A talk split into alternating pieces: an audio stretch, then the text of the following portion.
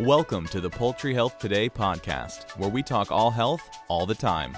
Hear engaging interviews with today's leading industry experts. Hosted by Poultry Health Today editors, podcast episodes highlight the latest ideas, insights, and advice to improve poultry health, welfare, performance, and food safety. Hi, I'm Caroline Stocks with Poultry Health Today, and we're here with Chris Williams, who's Zoetis Director of Technical Services. Chris, thanks so much for joining us. Thank you, Caroline. Now, recently you tell us that you've been looking at some of the details in incubation, which can have a real impact on chick viability. Can you tell us a little bit about what's prompted you to look at that? Well, as we see seasonality change the parameters in the hatchery, as we get into the colder weather, things change, and the environments that we try to maintain in the hatchery are not the same from, say, summer to winter. And as such, the quality of the incubation changes. So we try to maintain those temperatures and pressures, but there are some limits to our ventilation capacity primarily. And those in turn have an effect on the quality of the chick. So a lot of the work in the last 4 or 5 months that I've been doing has been around how we go about maintaining those bigger environments and not affecting the microenvironments in incubation. Okay, so what kind of problems have producers been having? What's prompted you to actually say, look, this is an issue that needs addressing? Starting in the fall, we start to see increases in early mortality, and our hatchabilities start to wane a little. And it is very, year on year we see it. It's an annual issue. And that goes with what we're actually looking for. We're looking for a very small number of birds that are being affected. When we talk about 0.5%, it's only 100 birds in 20,000. And so what I end up doing is I end up looking at a 30,000 foot view. Where are we from an environmental standpoint in the whole hatchery? And then what are the small things that can change that? And so for more detail, things like egg temperatures when they arrive at the hatchery. A lot of our egg storage on the farm doesn't necessarily have heat. So it is an egg, quote, cooler. So I see eggs coming into the hatchery that are too cold. And therefore the cold temperature incubation that's happening in storage is actually an albumin breakdown. And when eggs are stored too cold, they don't start incubation uniformly or correctly. They're delayed. And that delay stays with them the whole incubation period. We also have more temperature issues in the lower regions of the incubator, just because of floor temperatures, sanitation. We get an evaporative cooling effect if we're in and out of our incubators trying to keep them clean.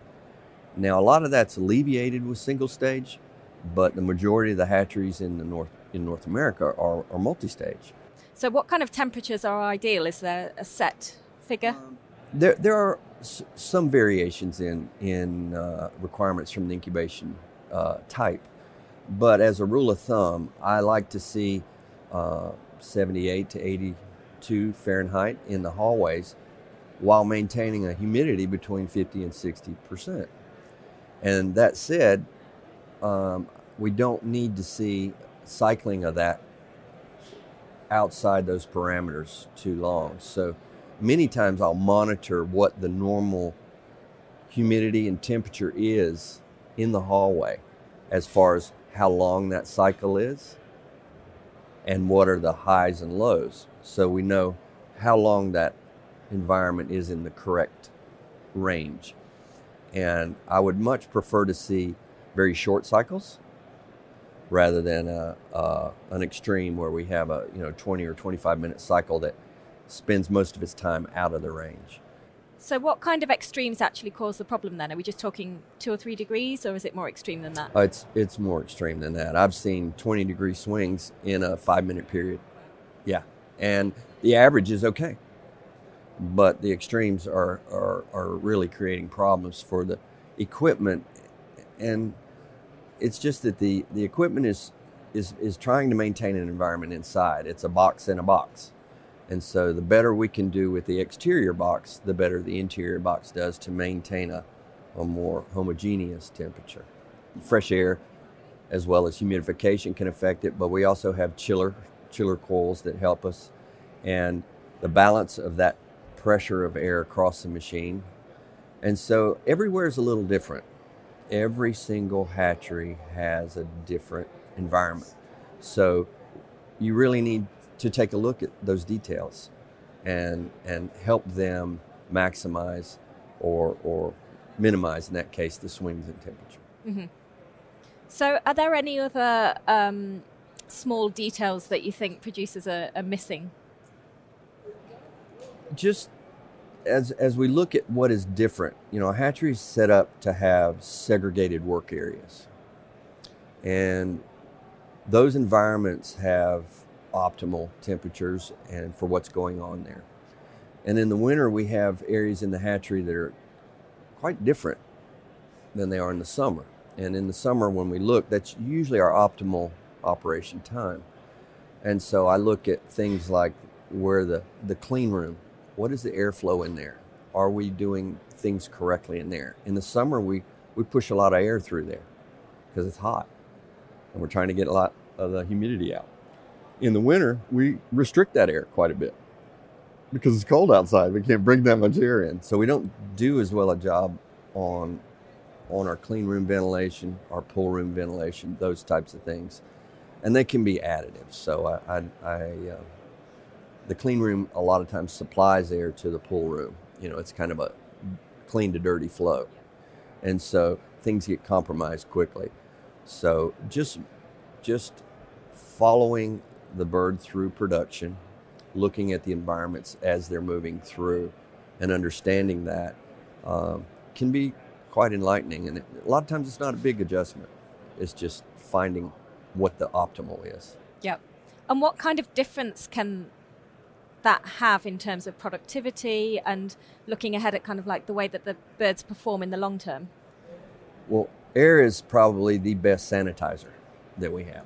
Of course, we use detergents and chemicals, and we do our best to keep things clean, but air is also a very good sanitizer. And when we don't have the same airflow, we don't have the same disinfectant capabilities of the equipment and the hatchery.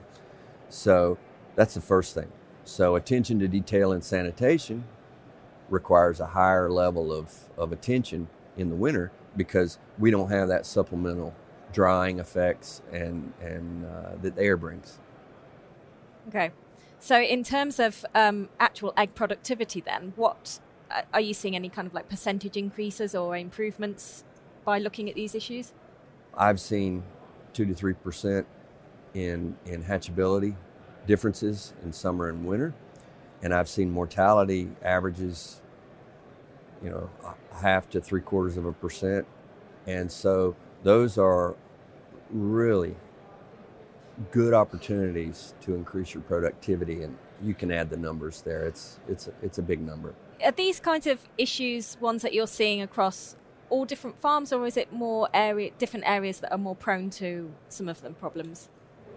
As an industry, we're moving in the right direction. We have a lot more newer hatcheries being built and upgrades being done to our existing facilities, but we still have a large group of very old hatcheries. I do see a lot of upgrades with ventilation. I do see a lot of upgrades with equipment, but we also need to go back and look at what else have we done, and has that compromised our flow? And for example, we've added some incubation capacity or hatching capacity or both, but we didn't really address our egg storage. Probably the lowest hanging fruit out there is in our egg storage. We need to do a better job with quality control before the eggs are ever set. So how can that be improved then? What are the practical measures there?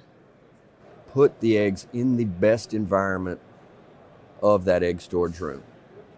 Egg storage rooms tend to be shared spaces for empty farm racks or incubation racks. Don't put those in the best place as far as temperature and airflow. Put your eggs there, that type of thing. So literally outlining where that needs to be and how that egg flow comes through there is something that we should pay more attention to. Do you think that it's perhaps something that each farm needs someone to take ownership of? Because it's these little things that can often get overlooked while people are worrying about the bigger picture. I'm big on standard procedures and checklists and just to make sure that things are done correctly. And then, of course, you need someone to inspect what you expect type of thing. One of the big things now is our chick boxes and the use of them, whether we can wash them every day and have them dry and clean every day. And that attention to detail, I see in the next 3-4 years, will be front and center. We need to have a clean division between when those birds are placed on the farm, cleaned, and the next set of birds that goes through it. Okay, we don't need a vector possibility there. And so focusing on the chick room now has been a lot of my attention. The ventilation after hatch, how those birds are the environment that they're held in before they're sent to the farm, the temperatures associated with them. We're doing more and more with spray vaccination, different types of applications. And that is that's another introduction of cold temperatures. When the birds are spray vaccinated, depending upon the volume, we can have a chill effect. And so that period of time of drying and vaccine uptake needs to be very closely monitored. We don't need excessively wet birds going into our trucks. They need to be dry before they leave the hatchery. They need to be back to a homeostatic type of temperature control. So it is little things. It's a lot of little things, but they're important. Thanks for listening to the Poultry Health Today podcast. To get the latest news and interviews delivered to your inbox twice a week, subscribe to our e-newsletter by visiting poultryhealthtoday.com/join.